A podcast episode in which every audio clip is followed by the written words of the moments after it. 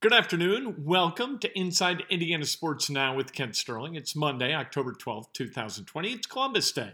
Do they pick up the garbage? Do they not pick up the garbage? I don't know. We don't get the mail. I think the banks are closed. This is what Columbus Day means to me.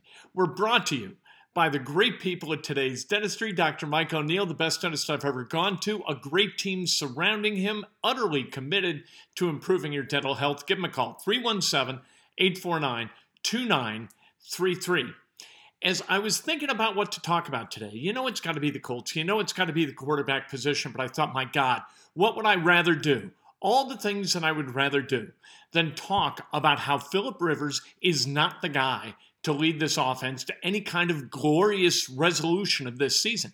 And the thing that was just ahead of Philip Rivers and talking about him and the differences between Philip Rivers and Jacoby Brissett was to sing the first verse of Diary, the hit song by Bread in the 1970s. This is a song that I loathe. I found her diary underneath the tree and started reading about me. The words she'd written took me by surprise. I'd never seen them in her eyes. The red that she had found, the love she waited for, wouldn't you know it? She wouldn't show it. And the song goes on from there, and it's nauseating, and it's terrible, and nobody likes it, and I bobbled up the lyrics, but it doesn't really matter, because this guy found a diary, he read the diary, and there it was. She's talking about some other guy. And this is a love song in the 70s written by one of the most nauseating bands in the history. It's not rock and roll. I don't know what it is. But anyway, I'm not just going to sit here and sing all damn day long. I'm going to talk about Philip Rivers. Here's the deal with Philip Rivers, and we can see it with our eyes, but we're going to talk about the numbers too. He is not a championship-level quarterback. Do you know how we know this other than just watching? We know it because we have seen the Chargers never go to a Super Bowl with Philip Rivers as the quarterback. He's come to Indianapolis at the age of 38. Do you really think that a guy who's never been to the Super Bowl before is suddenly at the age of 38 going to do stuff that's going to take his team to the Super Bowl? Of course not. It's preposterous. It makes no sense. This is a guy who, starting for the Chargers, took that team to the playoffs once in the last 6 years.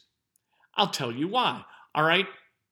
Philip Rivers, this goes back to last year. When he throws two or more picks, his team loses every time.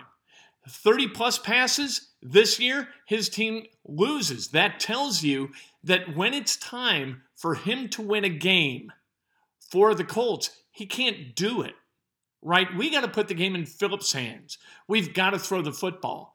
He can't win if Frank Reich and Nick Sirianni say, here you go, Philip, win it for us. His passer rating this year is 89.4. That ranks 22nd in the NFL. His QBR ranks 23rd. He's been sacked 4 times. That's a good thing, I guess. His interception percentage is 3.2%. That ranks 27th. Overall, you know what the good thing is? His yards per attempt is at 8. And that ranks number 12. He ranks not in the top 10 in anything. And this is the most important position in all of sports, probably other than goaltender in the National Hockey League.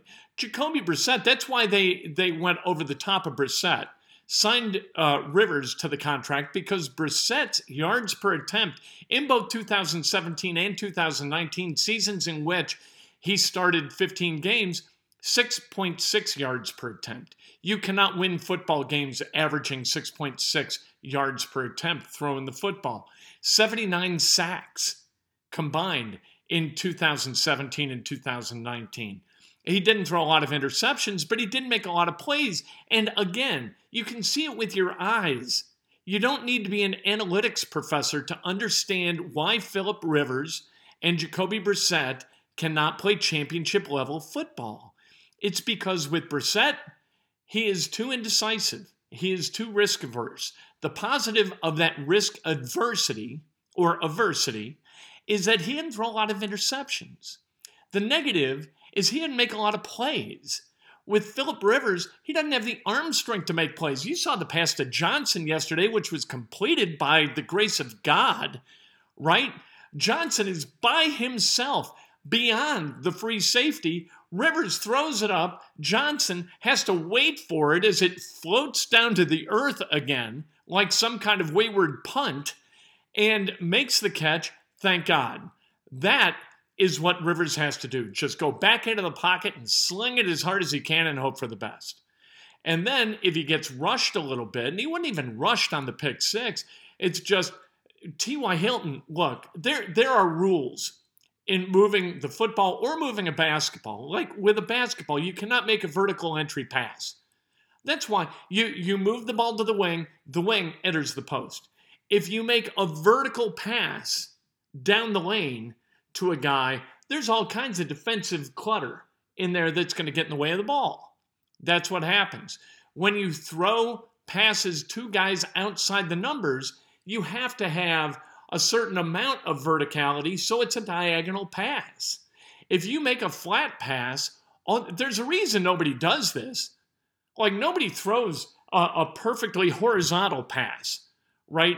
Because you're going to have DBs jump it. And that's exactly what this guy did. In fact, the guy who took the pass back for an interception on the Rivers pick yesterday, that guy he waited for a say. He was like, wow, he's going to throw that pass.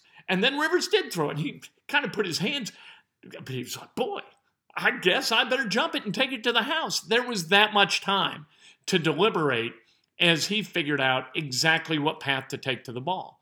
You can't do it. The other pass that was to Doyle, was there any chance that ball was going to get to Jack Doyle? There was no chance. So anyway, here's the deal. And here's why I'm not crushing Chris Ballard. Because Chris Ballard knows that you get lucky with quarterbacks. You have to find your way into, because there are like 8 elite guys in the NFL at the quarterback position, maybe 10.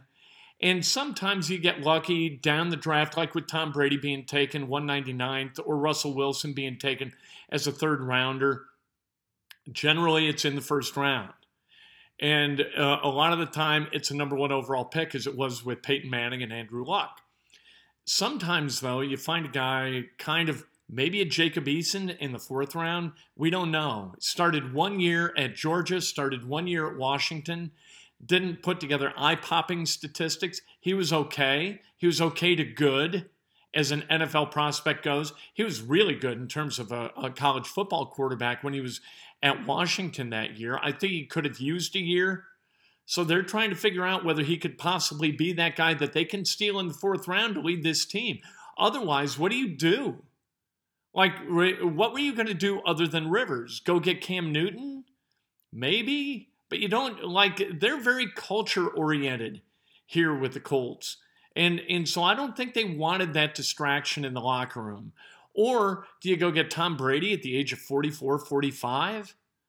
Or are you like, you know what, we'll do a 1-year deal with Rivers. We're not going to pen ourselves in for 2021 with Rivers or Brissett because we don't think either is the answer. But Rivers is going to be a slight upgrade over Brissett. So, like, let's live with that for a year where we're way under the cap, get rid of both guys moving into 2021, and move forward with a plan C that we feel a little bit better about. The problem with that is that the free agent class is coming here. You got another shot at Cam Newton, you want to take it. All right, you got Jameis Winston. There is no way that Frank Reich wants to work with Jameis Winston. Ryan Fitzpatrick, Fitzmagic, he is not risk-averse. He is going to throw it to the other guys. They're not going to do business with Ryan Fitzpatrick, or they already would have. Tyrod Taylor, Mitch Trubisky, those are the 5 in the free agent class that you really kind of feel like they might not be horrible options. Then in the draft, you got guys like Trevor Lawrence, who's going to be the number 1 overall draft pick, Justin Fields, who's probably going to be number 2. You got the Lance kid from North Dakota State. You got the kid from Florida. The Trask kid, Kyle Trask. Any of those the guys? I don't know. You got to find the guy. and it's hard to find the guy.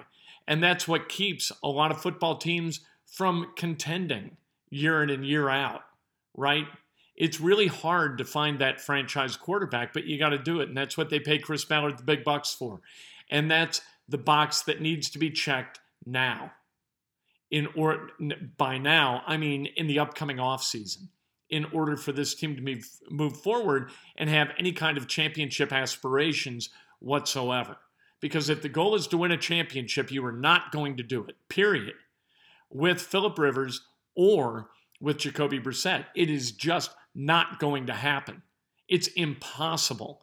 It's like in Chicago. Are they going to win a championship with either Nick Foles or Mitch Trubisky as their starter? No, because that's not what they do. Now, if you put Foles in a one-game weirdo situation where Foles is going to come off the bench and do some things, we've seen him win a Super Bowl when he wasn't the guy. But when he's the guy, it's trouble.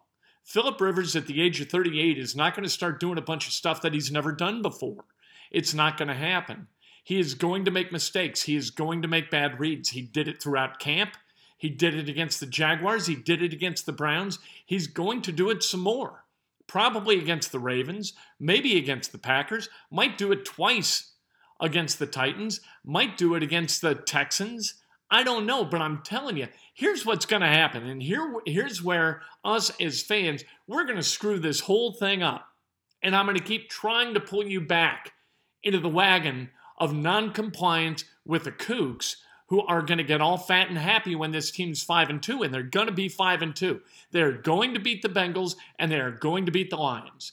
And they're going to be 5-2. We're going to say, hey, 5-2, let's go. Woohoo! Are you kidding me? This is fantastic.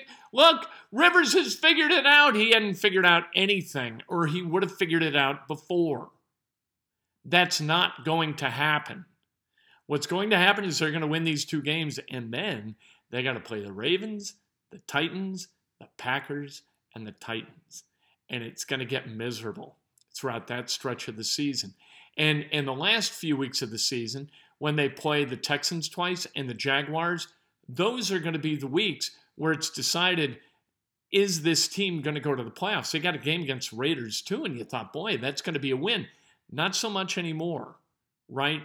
You've got to find a way. And if they do make the playoffs, it's going to be a short run in the playoffs. They're not going to all of a sudden get hot and win a bunch of games and go to a Super Bowl. And they're not going to, because these are good teams that they will be playing with really good quarterbacks who aren't going to throw interceptions 3.2% of the time. They're not. And they're going to be guys who can throw it on a line someplace, can put some steam on it and throw it outside the numbers. And Philip Rivers can't do that. We saw it in camp.